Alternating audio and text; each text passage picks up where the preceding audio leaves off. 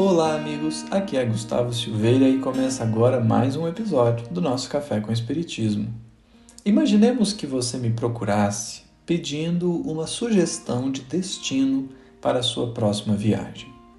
E então eu começasse a descrever um lugar como se fosse o melhor do planeta e falasse da vegetação, das ilhas, das praias. Imaginemos que eu te dissesse que os hotéis são espetaculares que o pessoal é muito acolhedor e que o custo da viagem é baixo. Enfim, digamos que eu te descrevesse o verdadeiro paraíso na Terra e te desse como sugestão para a sua viagem. Suponhamos então que ao final você me fizesse uma pergunta fundamental. Nossa, você conhece tão bem esse lugar, quantas vezes você já foi lá? E aí, nessa hora, Digamos que eu olhe para você e diga: ah, não, eu mesmo não conheço pessoalmente esse lugar. Na verdade, o que te falei foram coisas que eu só ouvi falar. Puxa, seria frustrante, não? Talvez você olharia para mim nessa hora e falaria, ou pelo menos pensaria algo do tipo: mas como que ele está me dizendo para ir a um lugar que ele mesmo nunca foi? E se tudo que ele estiver me falando for apenas uma invenção popular, entre outras diversas, inúmeras questões parecidas que naturalmente poderiam te passar na mente? No mínimo, a minha fala perderia credibilidade.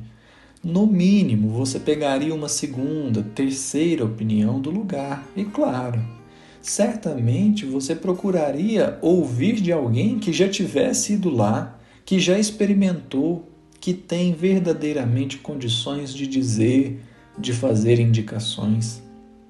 É porque, de fato, o que dá credibilidade a um discurso ou uma opinião sobre algo é se aquele que fala tem experiência no assunto. Não dá para fazer afirmações e construir ideias com base tão somente na fala de outras pessoas, não é? Pois bem, ocorre exatamente o mesmo com o Evangelho.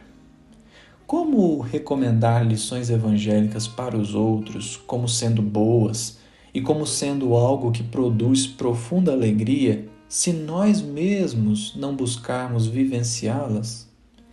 Como aconselhar correção aos outros que eu mesmo não aplico em mim e que, portanto, não tenho como dizer se são boas ou não? É preciso despertar as nossas consciências para um ponto muito simples, que às vezes passa despercebido por razões diversas, sendo a mais comum o fato de que esse ponto, simples que seja, dá um trabalhão.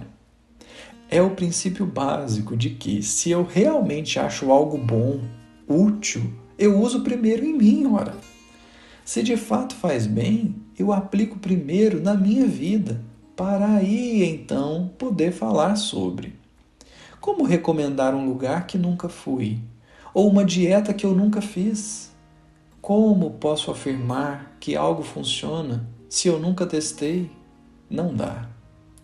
Se o Evangelho faz de fato tão bem como a gente diz que faz, se a gente realmente tem fé no que Jesus falou, então, o nosso movimento natural deveria ser o de buscar aplicar a nós mesmos em primeiro lugar, porque faz bem, porque é bom, e então poder falar ao outro: siga o Mestre, porque das alegrias que tenho experimentado, reconheço hoje que tudo vem dele, e penso que você poderá experimentar também. É por isso que trazemos para hoje o final de uma mensagem belíssima de Emmanuel que abre o livro Vinha de Luz, sendo o seu primeiro capítulo.